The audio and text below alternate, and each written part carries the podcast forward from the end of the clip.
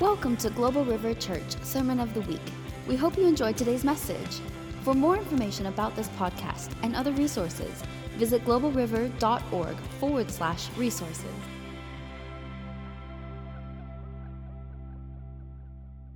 So I really wanted to address our youth ministry when a couple weeks ago the youth leaders were sharing with me that um, 90% of our youth have not had a father's positive influence, either no father in the house or don't know who their fathers are.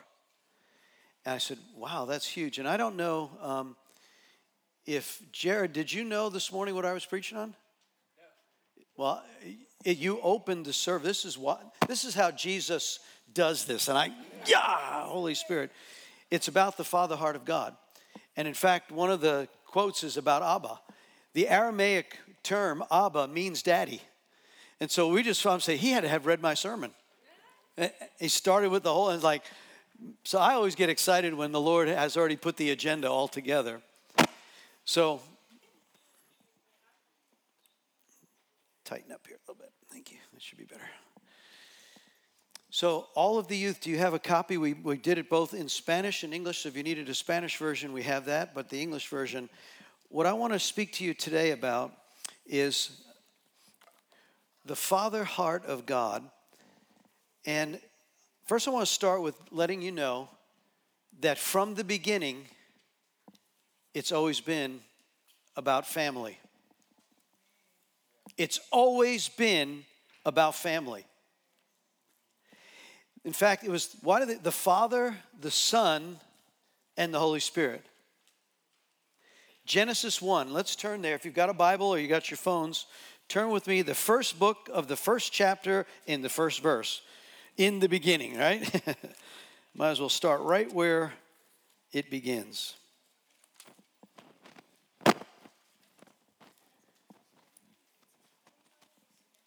Genesis 1 1. In the beginning, God. And then it goes on and it says, he created, He created, He created. But I want you to look at verse 26, Genesis 1 26. And God said, Let us. Now, who's the us?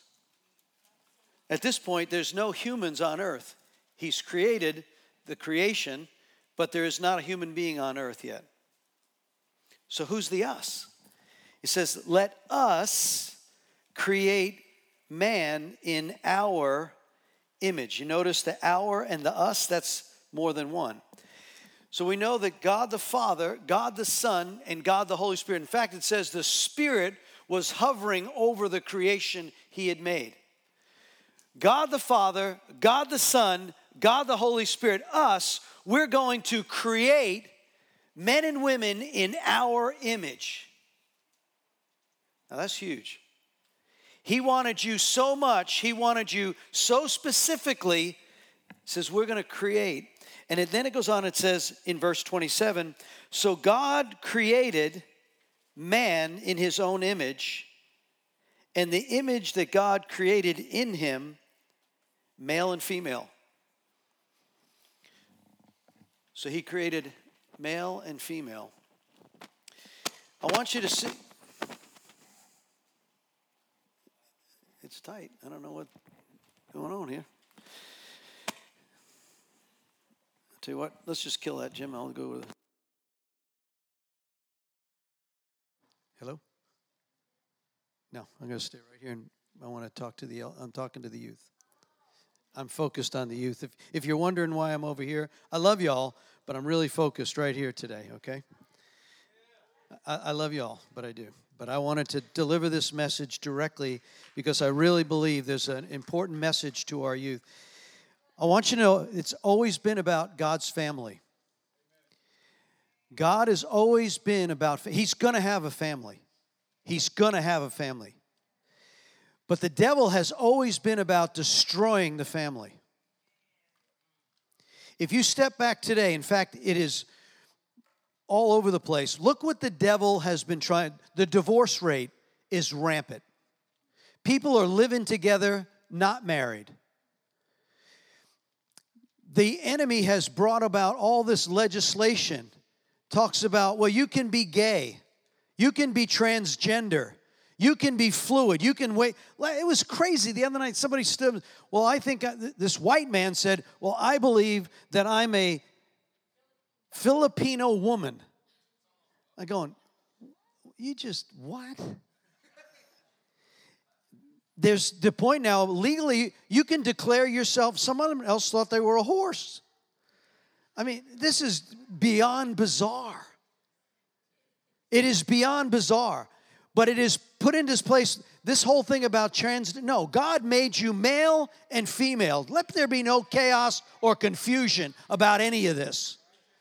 It has been the devil's plan to destroy marriages, destroy family, destroy love, destroy identity. He's been after that the whole time. And he's working it now. We got all these confused politicians that are work. It is God is going to have his way, and they're going to answer to God for it. But the book says, in the beginning, God made us in his image, male and female. So you celebrate who you are. The devil's always been about destroying your identity. He doesn't want you to know who you are. So I want to back this up. And it says, if you look at the top of your outline, the Father heart of God.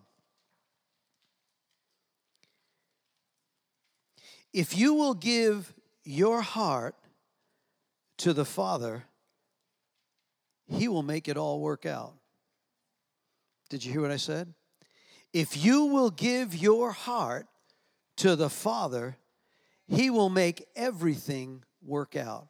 And I don't care where you've come from, and I don't care how broken or how bad it got or how bad it can get, God has got a plan.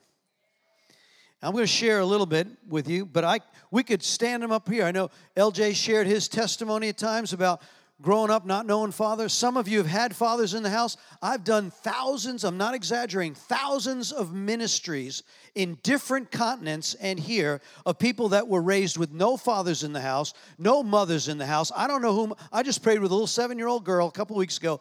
I don't know who my mom and daddy is. She was, mama, they said, had was on drugs. A little African American girl adopted by a white couple who love her.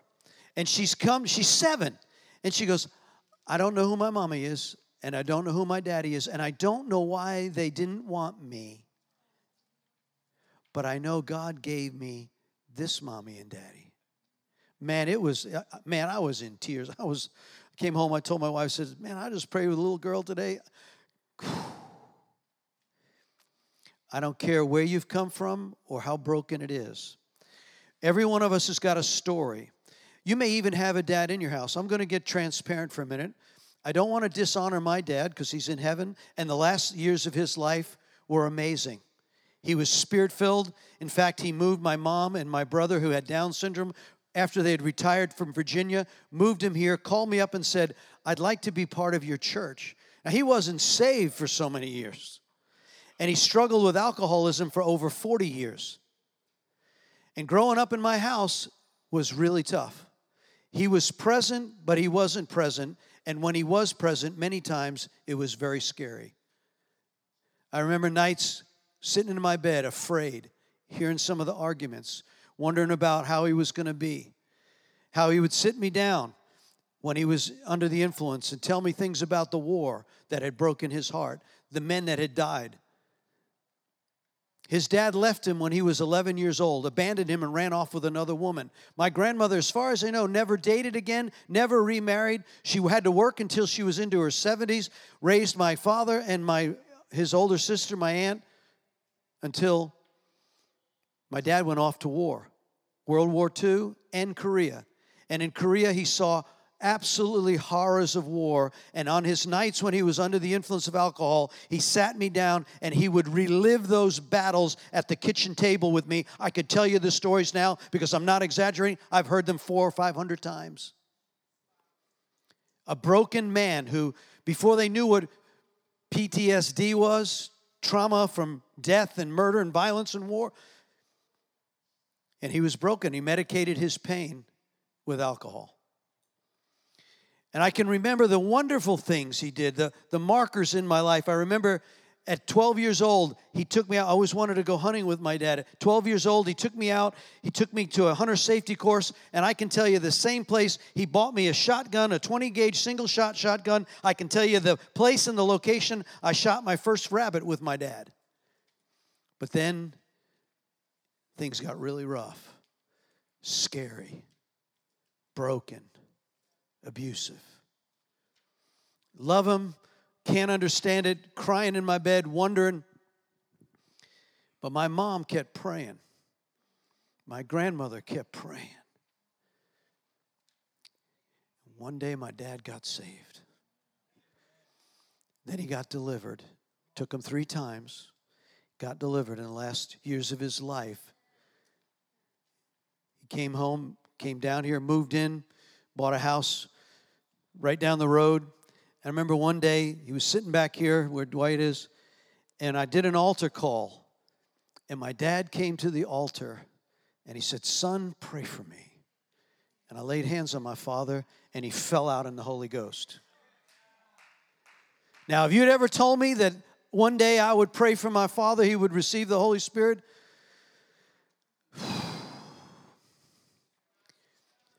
what's the point? Every one of you have got a story. You may not know who your father is, your mother. You don't know the circumstance. It's been scary. There may be sad, abusive things that have occurred in your life, things we can't understand, but I've got a good story for you to know. Take a look at the scriptures. The message titled The Father Heart of God. Now look at these scriptures.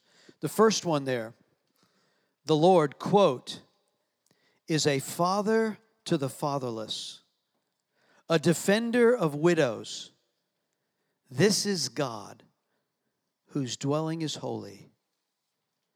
God places the lonely in families. He sets the prisoners free and he gives them joy. Psalm 68, 5 and 6. Every one of us has got a fatherless break in your heart. There's a place in your heart that there's a fatherless emptiness. The fathers we have they haven't figured none of us are good and perfect fathers. We've got our broken places. So there's this fatherless hole in your heart. He says, I'm going to fill that. I'll be a father to the fatherless areas of your heart. Then he goes, Those who are lonely, you may not have family. Maybe you've messed up. Maybe you've in a place. I don't, I don't have anybody. He says, I will take you and I will place you in a family. Some of you have come and said, This is my family. This is where I find myself.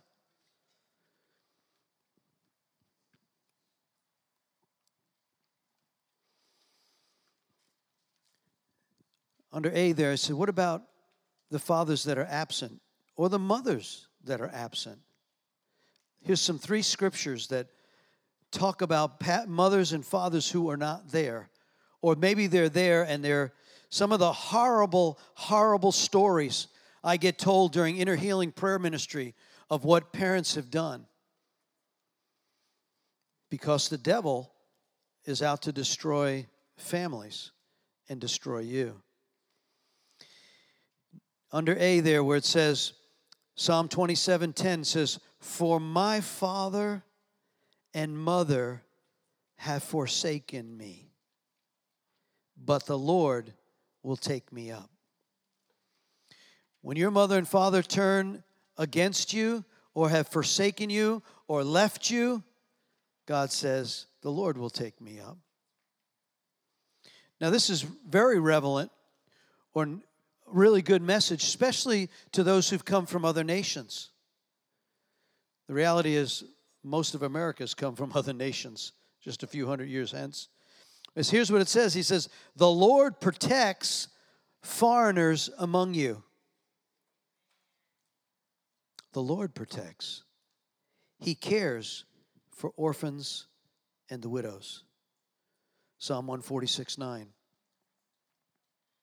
Now, listen to what Jesus said just before he was taken up into heaven after the resurrection. There is enough room in my Father's house. I will not leave you as orphans. I'm going to come get you. I will come to you. Now, some of you may feel orphaned in your heart, or orphaned in your family, or maybe not connected, or maybe there's adults sitting here saying, I don't know if I feel connected anywhere. I'm telling you, if you will give your heart to the Lord, you'll find a place. Jesus said, There's enough room in my Father's house. Under be there, it's amazing. I, I, I asked Google this one. I asked, it says, you know, the word father is used 1,256 times in the word. In this Bible, fathers are pretty important. Fathers is used 586 times. You think he cares about the fatherhood and family? Yeah, he does. Here's the good news. And Jared was all over this this morning in the invitation and worship. Born again believers are his children. That word Abba, we sang Abba, Father. Abba, Abba. Born again believers, those who have actually given their hearts to the Father, you become adopted as his children. In fact, in the Roman culture, the adoption was stronger than biological birth. The rights of the adopted. So, this place where it says you've been adopted, when, if you've ever gone through an adoption process, I've helped people with that the adoption process, they look at the parents, they see how they are, and then they release that child to be part of that family. And then there's a legal document that's given. Well, your name is now written in the Lamb's Book of Life. If you have given your life to Christ, I pray that every one of our youth and everyone that sat here this morning, there isn't any question about who Christ is in your life. And if you're here and you're not sure, please come and see us after. We'd love to pray with you. But the moment that you say, I'm giving this up, I'm going with God, I'm surrendering my heart, there is, in fact, the book of Daniel and the book of Revelation says there are books that are kept, plural. There's a book of life and there's a book of works. And this is the moment when you truly surrender. I'm not talking, well, I'll walk the aisle. Yeah, I'll give into the pressure. Yeah, they call me. Yeah, yeah, yeah, yeah. No, I'm talking about those who said, I am giving my entire heart to Christ. I'm done with this. This stuff that's going on in the world, the drugs, the alcohol, the sex, the immorality, all that, I'm done with it to the place I'm going to Christ. When that happens, your name gets written, and guess what? It says your name can never be taken out of the book. That adoption process gives you the right to call to Abba anytime, anywhere. I had a woman I was praying with this week. She's had a lot of demonic activity, drugs in her life, brokenness. I won't go there, but it's an invited in demonic presences in her life. In the middle of the night, the demons came. They were sitting on her chest. She couldn't even breathe. She was crying out. Miss Addie and I were praying with her. Said, just call on Jesus.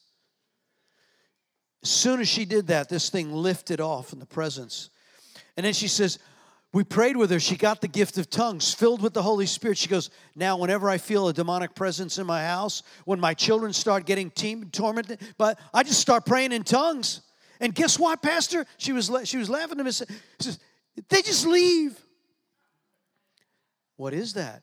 You have rights under Abba's name. He is the one who's in control of all things. And when his children, just like LJ was saying this morning, when his son was sick and he was like, Lord, what's going on? What's going on? I got up in the middle of the night. It doesn't matter. I got to get to him. When you call Abba, he's there. But it's only to those who really know who he is. Question is, is he your daddy? Abba means in the in the Aramaic, daddy. And I've listed the scriptures here.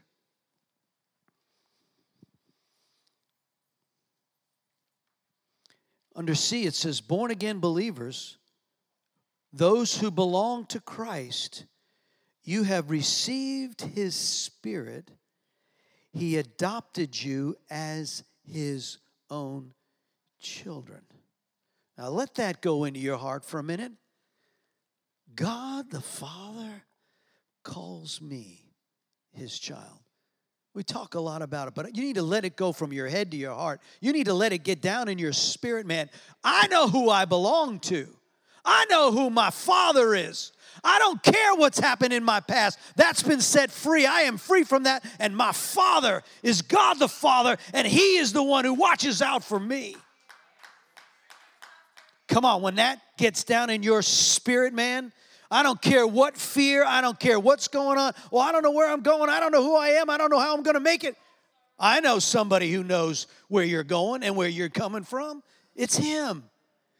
Do you think LJ's little one knows what's going on? He doesn't know what's going on. My little two year old Gabriel, my grandson, he just, Papa, he runs to me. Now, does he get in trouble? And like Jared was saying, uh, man, I love them. I got to discipline my little one, but they don't know what's going on half the time. Want to touch the hot stove and sometimes they look at you better not. That's exactly what god does to us. Don't go there don't do it sometimes you got to get a little smack on the wrist. Don't go there. You can cry abba father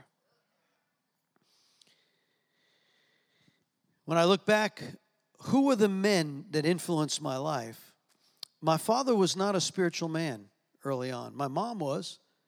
My mom and my grandmother. When I look at it, I didn't have very many spiritual men in my life. In fact, I had no grandfathers. I had no my my my father's father ran off with another woman. He was involved in in masonry. He died at an early age of a blood aneurysm, killed him instantly. My mother's father was broken. He fought in World War. I. I really never knew him. Met him a couple of times. So I look back and said, Who were the godly men? Now, my dad helped me with my identity, taught me how to hunt. I love those things, taught me how to be a man, had good leadership skills. He was a lieutenant colonel in the Marines. But when I look at spiritually, I can only think of my mom and my grandmother with my spiritual leaders. And then there was a pastor. After my daughter got healed, Sarah sitting somewhere here, there she is in the back. After you know my story, after Sarah got healed at one years old, nine months old, I got saved. I gave my life to Christ. My wife had gotten saved before that. Catholic Charismatic Church meeting in upstate New York and rural Galway, New York. But after that, I started reading the Bible and we moved. I worked for General Electric and we started at the Christian Missionary Alliance Church and Reverend Dropa Reverend Charles Dropa. Man, they taught the word. He was a missionary. He and his wife, they lived into their late 90s. For six years, I sat under him and he taught me the word. Small little church, but he taught me the word. I loved Pastor Charles and his wife. They were word people. And then I was a General Electric manager. He said, Why don't you be one of my elders? I said, An elder? you know, 20, I think I'm 28 or something like Elder? What? That was not a wise, but then I said, well, okay, now I'm like, I gotta really, I gotta really read this word. And I messed up some things there as an elder and learned some things, and but I can see the spiritual fathering by a pastor. Some of you, if you look at it, every one of us has someone who spiritually has either prayed for you cared for you, or showed you the way. If you think and pray through it, my wife didn't have a really good relationship with her father. He was broken, but her grandfather, Grossfather from Germany, loved her, encouraged her, nurtured her. When you think about it, you'll find someone that stood in the gap as a spiritual parent to you somewhere, or else you probably would not be sitting here today. There's a legacy of that. You want to honor those things, not focus on all the negatives, but focus on the ones. Now, I want to show you biblically, scripturally, about fathers. These applies to mothers as well. And if you do not, I want to speak to our youth, if you do not have a spiritual mom or dad that is helping you in this walk, I can tell you there's several sitting right here. And I offer this congregation find someone that you relate to and let them pray over you and talk to you. Young men, you can come to our men's group Monday night, 7 o'clock to 8.30. you can come to our men's group, and I guarantee you there'll be some spiritual dads there. We get really real. We talk about the issues. And ladies, young ladies, you can go to Pursuit. I'm sure that Miss Jan, there are women in this congregation that will mentor you. You can pour your heart, you can tell them the truth about what's going on. Our leaders, we prayed through Miss Nicole, Miss Karina, LJ, Shara. We have prayed into these leaders.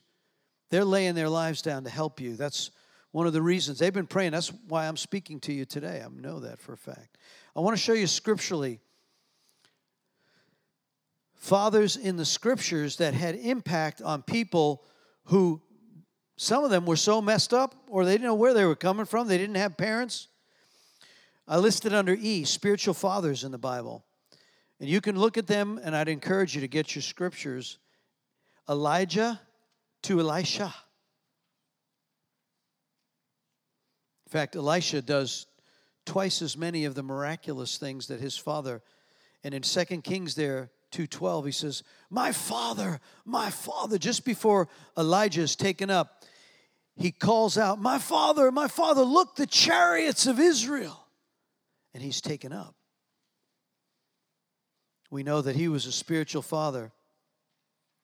How about Paul to Timothy? This is one of the ones that has some of the most scripture about spiritual sonship and fathers. And I've listed them there in Timothy. Peter to one of the young men, John Mark, who messed up a mission trip, and actually Paul got angry at him. But later we see that Peter calls Mark his son in the Spirit. How about this? Paul to the whole church at Corinth. He was a spiritual father to the entire church at Corinth. He says this You have many teachers to teach you about Christ, but you only have one spiritual father. Let's turn to this one. Turn with me to Luke chapter 3 in verse 21. Luke's Gospel in chapter 3. Matthew, Mark, Luke.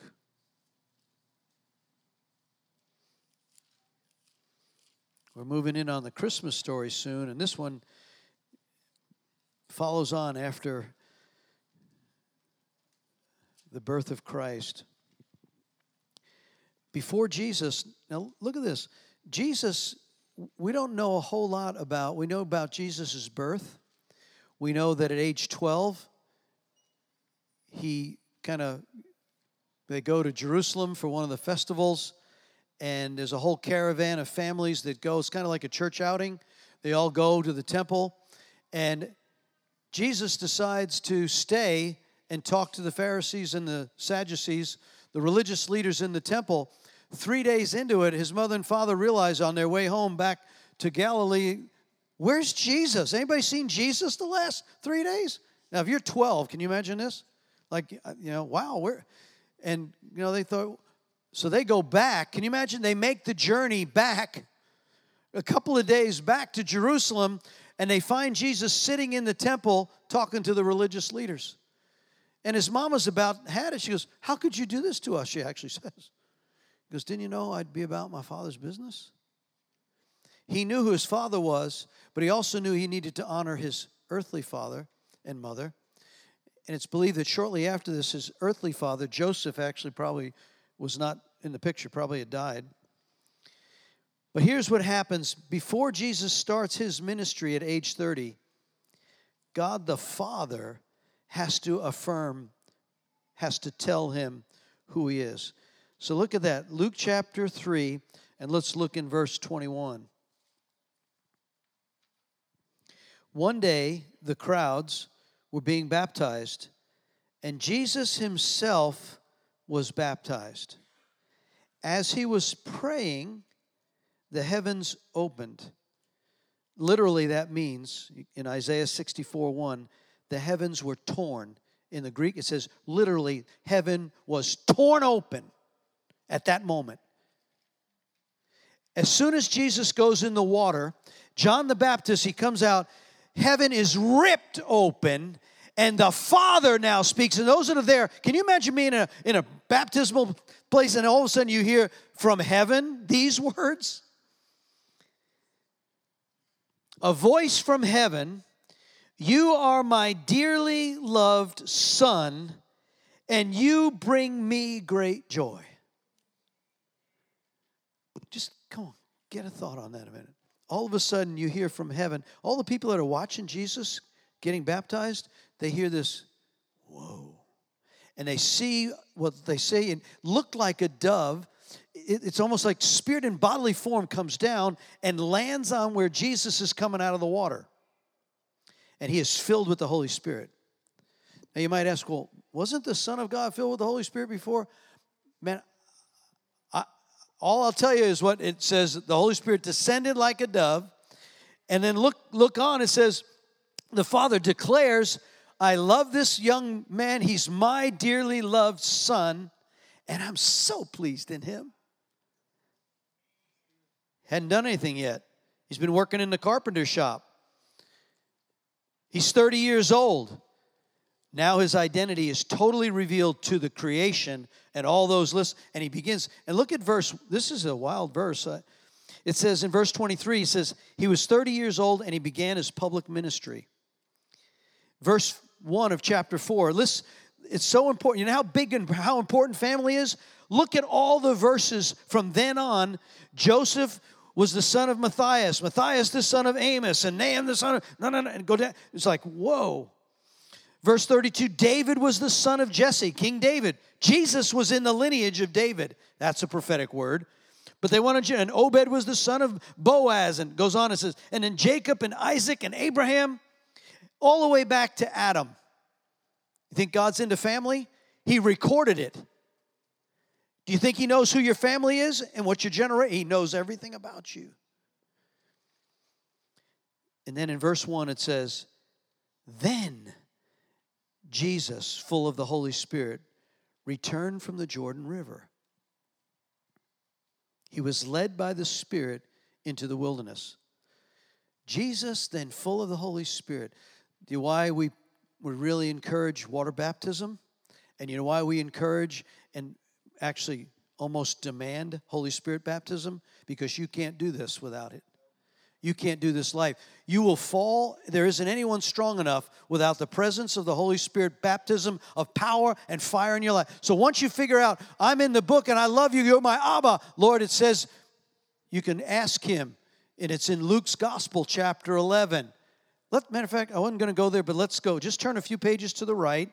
Look at Luke 11 because this deals with fathers.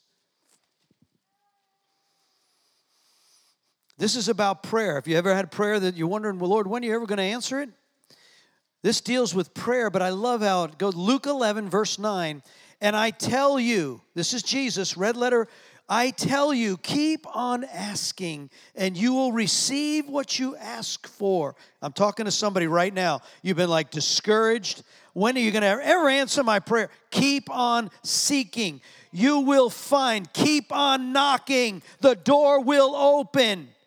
Everyone who asks receives, everyone who seeks finds, and to everyone who knocks the door will be opened. In fact, in Revelation 3:10 he says, Jesus stands at the door and he knocks. And if you will open the door of your heart, he'll come in and sup with you. He'll have supper with you.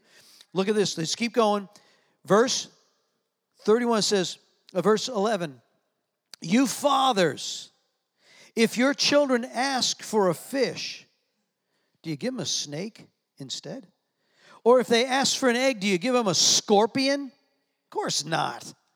So if you sinful fathers, you sinful people, you know how to give good gifts to your children, how much more will your heavenly Father give the Holy Spirit to those who ask Him?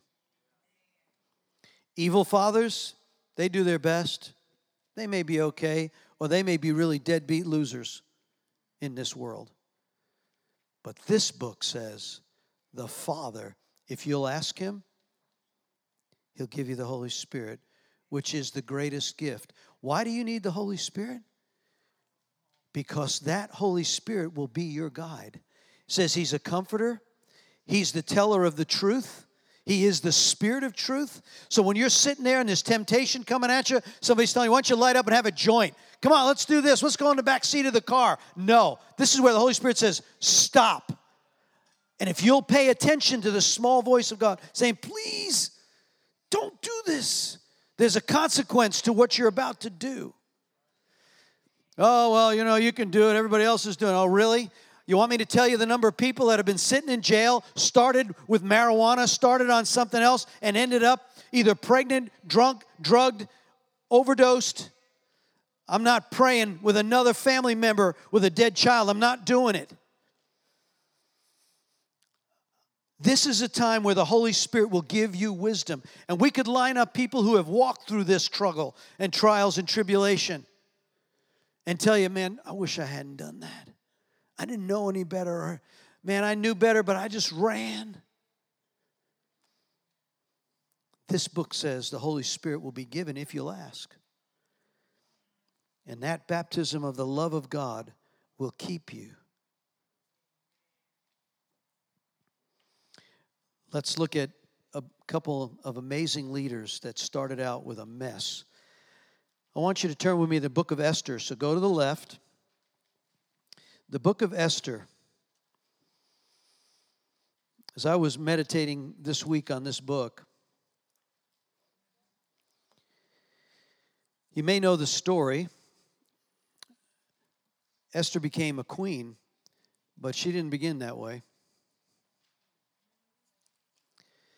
In fact, I've listed there under one, see where it says F1 there? Amazing godly leaders that did not have biological fathers, so God provided them one, and they became powerful in the kingdom. I want you to know this about Esther. She was an orphan. In fact, you talk about somebody that ought to have an issue with life. Israel is dragged off into exile, and her parents are killed. They're conquered. She's the wrong race. She's a Jew in a Gentile world. She is trapped in sex slavery of her day. She's hated for racism and she's hated for her gender. So she's got it all going. She's an orphan, she's a female, she's trapped in sex slavery, and she's of the wrong race. She's a Jew. Somebody ought to have an issue. But here's what God does He takes an older cousin, Mordecai, and it says he raises her as his own daughter. Look at Esther chapter 2 with me.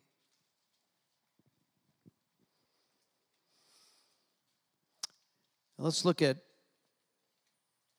verse 7. Well, let's look at verse 5. It says, Esther 2 5, it says, At that time there was a Jewish man in the fortress of Susa whose name was Mordecai, son of Jair. He was of the tribe of Benjamin, was a descendant of Kish and Shimri. His family had been among those with King Jehoiakim of Judah. They'd been exiled from Jerusalem to Babylon under King Nebuchadnezzar. This man had a very beautiful and lo- lovely young cousin, Hadassah, who was also called Esther. When her father and mother died, Mordecai adopted her into his family and raised her as his own daughter. Now, I want you to see, in those days, it was crazy. Certainly not what the Bible's Bible says, let every man have his own wife and let every wife have her own husband. If we would do that, how many things would be solved in this world, right? That's another subject. But let's let's look at this. It says the king got mad at the other queen. She didn't uh, she didn't submit to him. So Vashti, the queen, is set aside. So they're looking for the king wants to have a lot of young women. So they search for all the young virgins throughout the land. Now, here's where sex slavery comes in. He quickly ordered special uh, go and search for all the young women to be brought to the king harem. The harem was a collection of all the young women. And so Esther is rounded up and she's brought to the harem. And they take a year making her beautiful, giving her all these body treatment, all this stuff's going on. Esther in verse 10 says she didn't tell anyone the nationality or her family background because her older Mordecai, her father, told her not to do so.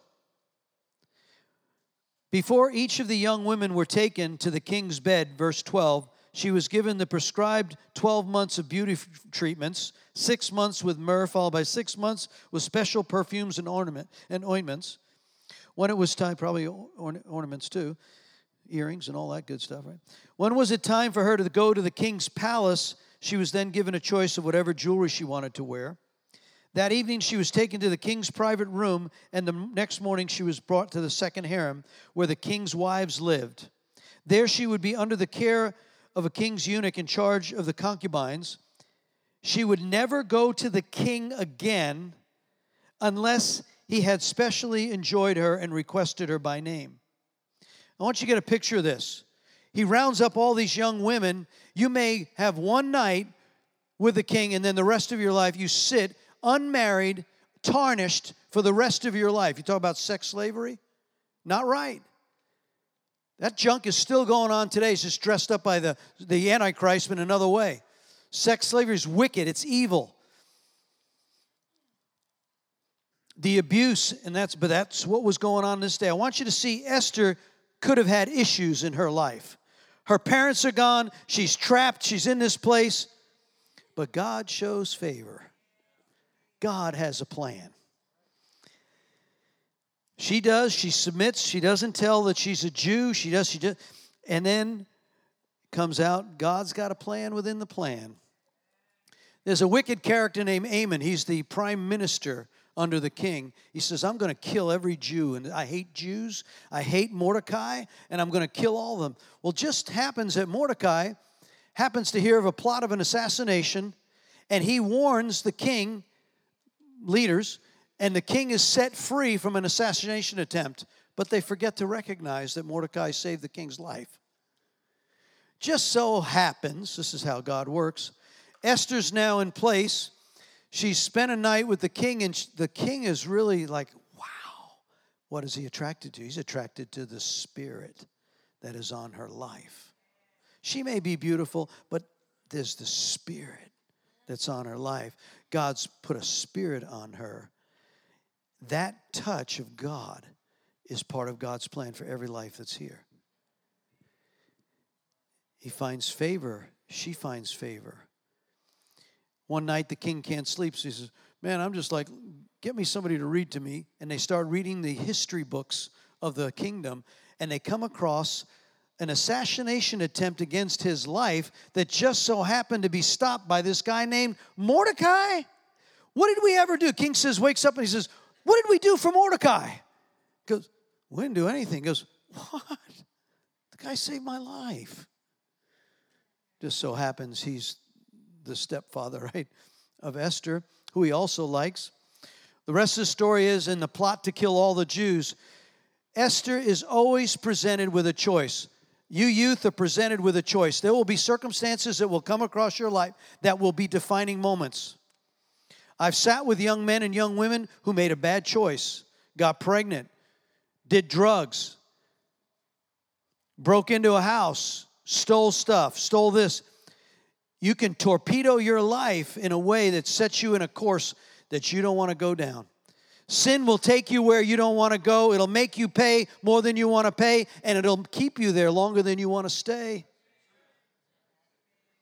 But it comes down to a choice. And in this case, Esther could have taken a back seat and said, I don't want to get make myself known. I don't want to trust that I can turn this whole thing around and save the Jews. I'm in the palace. And Mordecai, don't you think for one moment the devil isn't going to kill you also. And what does Esther say? It says, If I die, I die. I'll go before the king. So, hey, this is wisdom.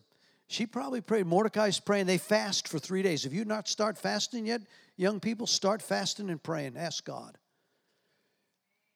You can fast TV. You can fast. You could fast your phone. Hallelujah. That'd be a real fast for some of us, right? That'd be a fast. Start fast, asking God, what, what, what, what do you want to speak to me about, God? Well, she fasts for three days, and this is what the Lord tells her.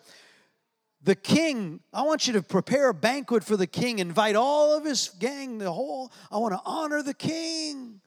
So here's the new queen she does this amazing banquet. She gets all the best of the best. The king eats that and says, What are you up to, queen? I know you're up to something. Come back in a few more days. I got another banquet. Does another banquet, probably bigger. Comes, Queen, I know you're up to something. Says, all right, Queen. Queen Esther, here, touch my scepter. That had power in it. I'll give you half my kingdom. Tell me what you want. In that fast, it broke the spirit over this thing. And he says, I want my people saved. Haman has plotted to kill all of the Jews. And the king goes wild. You're going to kill my, my queen? Oh, no, you're not. You're going to kill Mordecai? No, you're not. He's the guy who saved my life. And Haman hangs himself, gets hung on the same thing he was going to kill all the Jews with. I want you to see here's this young woman who started with nothing, trapped in all sorts of stuff. God raises her up to save her people and to save her family. One more, Josiah. Turn with me to 2 Kings chapter 22. 2 Kings 22. We got a Josiah in the house? All right, we got Josiah's. This is another amazing testimony. I want you to see in if you look at ver, in chapter 21, so 2 Kings 21 and 22. You can read this this week, but 21, 22, and 23 are an amazing set of stories. I'll just quickly, for time, we only got a few minutes left. Josiah has a wicked grandfather. I'm talking one of the worst of the worst. He's into witchcraft. He takes children and sacrifices them. In fact, he took one of his sons and put him in a fire so that the demon idols would give him favor. Talk about witchcraft. That was the abortion of their day, the spirit of Molech. Manasseh, who's ruling Judah in chapter 21, he worships idols, brings witchcraft in. In verse 6, Manasseh had sacrificed his own son to the fire. He practiced sorcery, consults with mediums and psychics. If any of you are on horoscopes, Harry Potter, witchcraft, you ought to stop all that trash right now. Deuteronomy 10 says this Do not it says, Teach your people, do not let them be involved in forms of sorcery, mediums, psychics. It's an, he hates it. Go look at it. Deuteronomy 18.10. You can look it up. Deuteronomy 18.10. Tell your people not to. Oh, well, we got all the past here being a little weird. No. All these movies that are on right now with mediums and psychics and it, that stuff comes, the power comes from the underworld. It has power. I've done deliverance on them but Jesus is greater. But don't open the door because you will pay a price. You will pay a price. Your children will pay a price. Back to the subject. This guy is wicked. He's done, he's brought in. So here you got grandfather who's done everything. They brings in prostitution, homosexuality into the church. Closes the church up in such wickedness he rules and reigns for 55 years, King Manasseh. Then his son Amon is, is, starts to rule, verse 19. And Amon's just as wicked, and in fact, he does everything his father did. It says in the scripture says, Manasseh murdered innocent people, verse 16. Innocent blood was throughout Jerusalem. Then Amon rules. 22 years old, he becomes king. Verse 20 he did what was evil in the Lord's sight as his father Manasseh had done. He follows the example of his father, worshiping idols. He abandoned the Lord to the God of his ancestors and he refused to follow the Lord's ways. Well, here's what happens when you don't follow the Lord's ways. Within two years, he's assassinated, he's murdered. Guess what happens? Chapter 22 Enter Josiah. Eight years old, he becomes a king. Now, you know he's got help mama he's got spiritual leaders that are helping him but at eight years old you're ruling but look at what i love verse 2 he did what was right in the sight of the lord. Wow. He walked in the way of david his father doesn't even mention Manasseh, his grandfather, or Amon, his father. His father, David, this is generations before. Your lineage, I don't care where you've been, you've got somebody spiritually in your family back there. You may not even know who they are. But that legacy of who you are, or you're, maybe you're the beginning one. Here's what God does. At 26 years old, verse 3, It came to pass on his 18th year as king, Josiah sent that the king sent Shaphan the son of Azaliah, the son of Meshullam, the scribe of the house of the Lord, saying, Go to the high priest Hilkiah, Hilkiah, and bring the money that they've collected and start to build, rebuild the house, restore the house. Let me cut the story short because we're out of time. Here's what he does. At, from 8 to 26, we don't know much about, but he's getting some spiritual insight, probably from one of the spiritual fathers in his life, or maybe a spiritual mother. And all of a sudden at 26, he says, I want you to take some money and I want you to go restore the temple.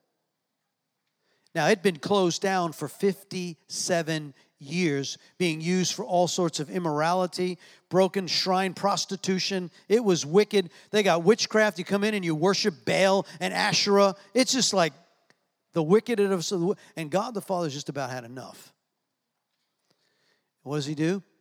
He sends money, and Hilkiah, the high priest, can you imagine being the high priest of Israel? They don't even know there's a Bible. Now that's pretty wild. So they start cleaning up the church. They take this, is in another translation, uh, in another book in Chronicles, it says they unlock the front door of the church, right? They go in there, start cleaning. So you can imagine just dust and debris and all sorts of aisles. They start cleaning it all up. And the high priest comes back one day, says, I found a book in, in the temple. He goes, and the king says, Well, really, what, read me the book. Starts reading him the scrolls from Moses. And the king is overtaken. He's, he's 26 years old. He goes, My God, we have violated what God has told us. And he tears his clothes and he gets down on his face and he's crying out, Oh my God, God should punish us. Well, there's a prophetess. See, God's always got his people in the right places. It says, Verse 11 of chapter 22 When the king heard what was written in the book of the law, he tore his clothes in despair. He gave orders to the high priest Go to the temple and speak to the Lord for me and for the people and all of Judah. See, he starts intercession. The high priest is in the place of responsibility as a lead intercessor for the people. Go and start praying for us. What does he do? He then sends, he says, Go to the prophetess, verse 14. Hilkiah the priest sends her to the prophetess Huldah she was the wife of Shallum, the son of Tikvah, son of Harhas, the keeper of the temple wardrobe. See, God, she's the keeper of the clothes, but she's a prophetess. God's got his people stuck in the right places. So they go, and the king knew it. So they go and they said, and here's what the prophetess says she says to them, The Lord thy God of Israel has spoken. Go back and tell the man who sent you. Disaster will come on this city and its people, and all the words that are written in the scroll that the king of Judah has read will come true. For my people have abandoned me, offered sacrifices to pagan gods, and I am very angry at them for having done this. But my anger will burn against this place, and it will not be quenched. But to the king of Judah, who sent you to seek the Lord and tell him this. This is what the Lord God of Israel says concerning the message you just heard. You were sorry, humbled yourself before the Lord, heard what I said against this city and its people. The land is cursed and will become desolate. You tore your clothing in despair and wept in my presence. And I have indeed heard what the Lord says. So I will not send this disaster until after you have been dead and buried in peace, then disaster will come. You go on and you read the rest of this story. You know what he does? I, lo- I love this guy. He goes to all the temple worship where all of the idols and all of the immorality, and he turns one of them into a public toilet. Can you imagine that? That means every day they're in there going, you know, that's that's for you, devil, right? I don't want to be graphic, but you know, I just I just you just gotta love it. You just got to love it, right? He defiles it. He tears it down. He burns it. He grabs the mediums and psychics. He has them killed. He burns their bones and he takes their bones and their ashes and he pours it on it, which is a defilement. This is what happens to those who worship the devil. And God is pleased with Josiah. He restores. He then opens up again the Passover. They celebrate the Passover. God is asking Where are the Josiahs of your generation?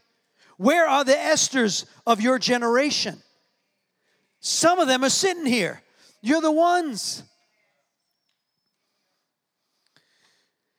So I want to finish here this morning that I just have good news for you. You are not alone. G. In your, out, in your outline, G says, You are not alone. If you will go after God with all that's in you, here's what he says in Second Chronicles. I love this. The eyes of the Lord search the whole earth in order to strengthen those whose hearts are fully committed to Him. The eyes of the Lord are just looking. Where's Josiah? Where's Esther? Where are they? This generation, you guys face a lot harder stuff than maybe many of us did. This is a wicked time. Church attendance is down, all time low all the hypocrisy, the hatred that's going on. We're in a really wicked season.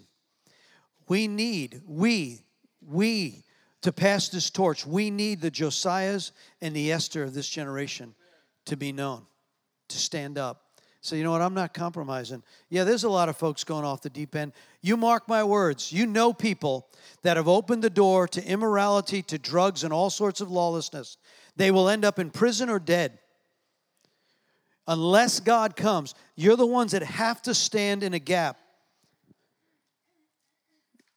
And you'll be the ones that God will use. Could be one person, it could be a group, could be whole cities. There are world changers that are in this group. I know it.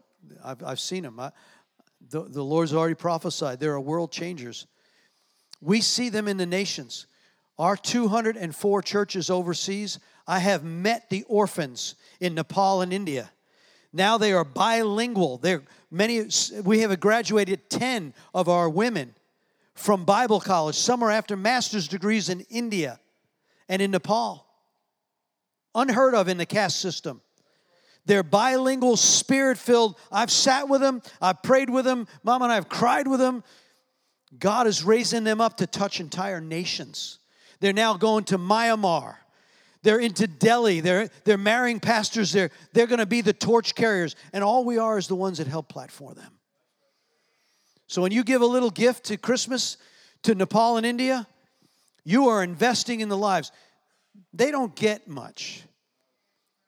But I'll tell you what, they're not orphans, they're treasures. Why don't we all stand to our feet and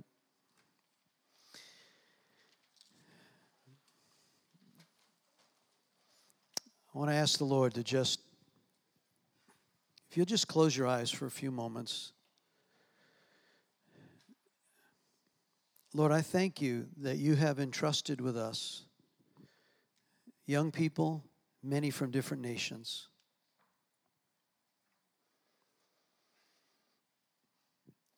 God, you have said in the book of Psalms, too,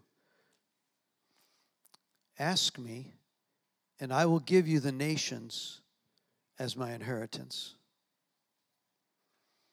I have a grandson, part Mozambican, the adopted grandson of Heidi Baker. When I asked him, Lord, give us the inheritance as a nation, I didn't know he would literally do those kind of things. I have a I have two Spanish Mexican descent grandchildren. I have English born grandchildren.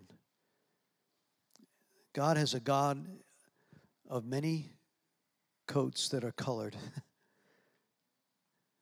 black, white, Spanish, Asian. God is after the nations. So, Lord, I pray now that you would cut these families free from an orphan mentality, an orphan thinking. They are not abandoned and they're not alone. God is looking to raise them up. I want to ask the ministry team if you're here, you know who you are, you're trained, part of our house. If you'll come to the front. And if you're here, the ministry team and youth, I want to invite, if you're here this morning and you don't know God, if you were to die this evening and you don't know where you're going, you need your name written in the book of life. I've had people leave the service and they're dead before morning. It's a, it's a reality. None of us knows how much time we have.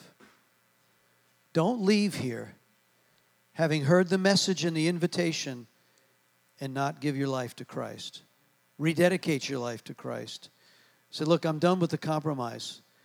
I can't come to church, smile, and then smoke weed and dope, do these things immorally, go on porn, do porn sites. No, that's not the way it works. God is after a people that are righteously in pursuit of Him. Surrender your hardships, those places of your battle, the seducing places of your life, and let God have your heart.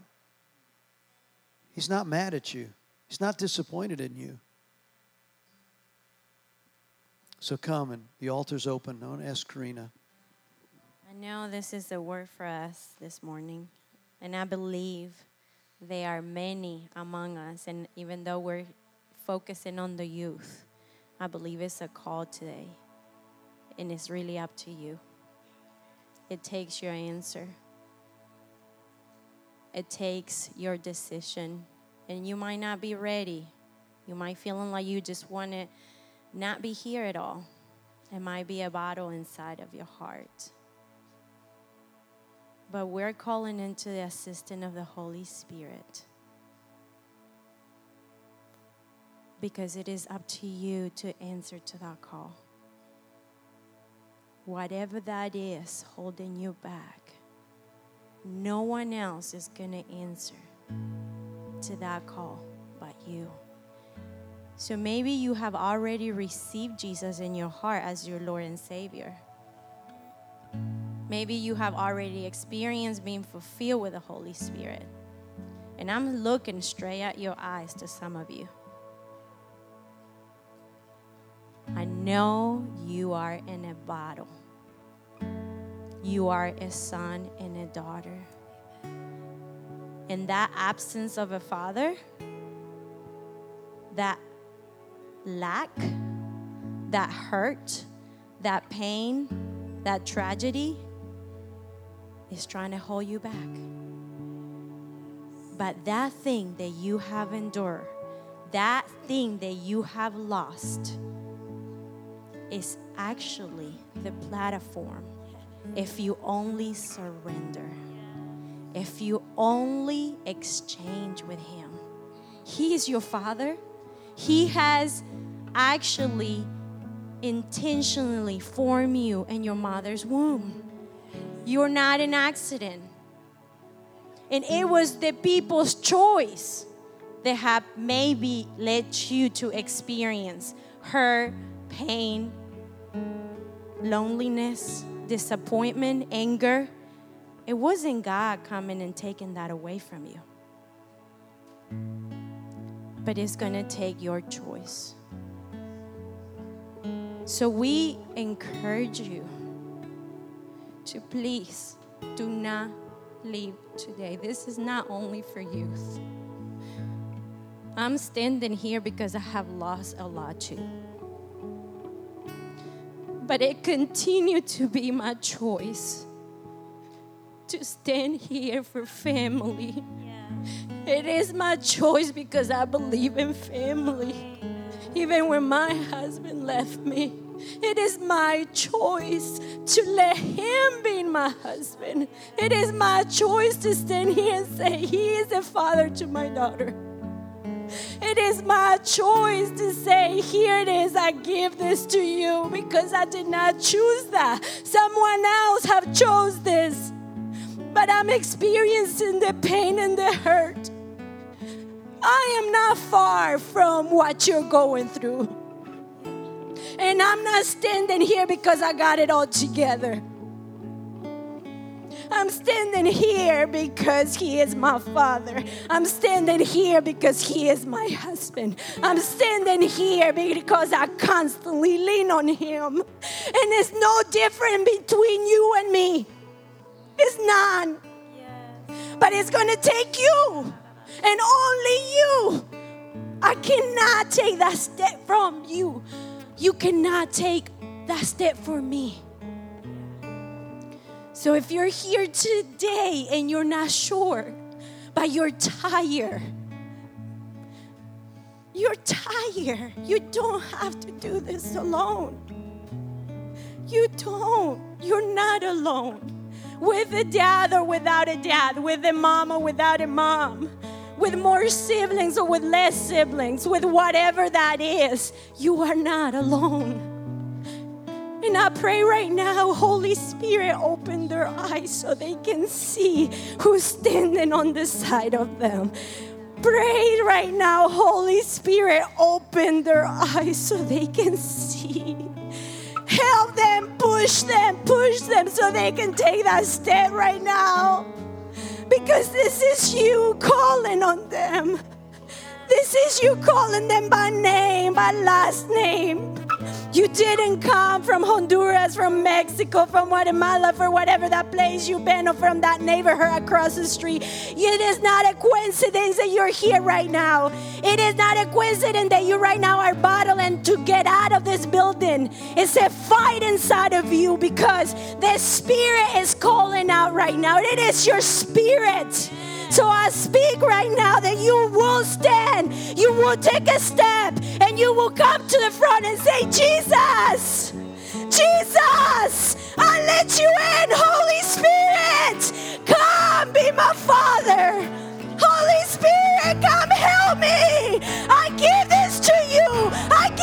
Brokenness. I give my addiction. I give my loneliness. I give my depression. I give my anxiety. I give cotton. I give it to you.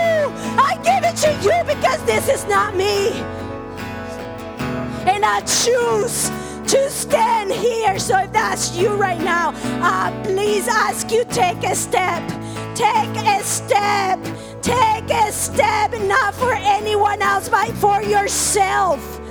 You might be a mother, you might be a father in the house, you might be a grandparent, you might be a leader. We all need it. We all need it. So it is the Holy Spirit calling out to you right now. And I take that step and I say, Yes. Here's my brokenness. Here's my inability. Here it is, and I give it to you. And it's an exchange this morning.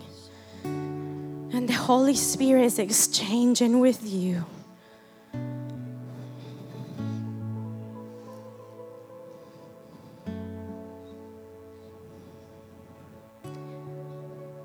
And if you choose not to come, I will stand here in faith for you. I'm standing right here in faith. I take that step for you. And I will stand here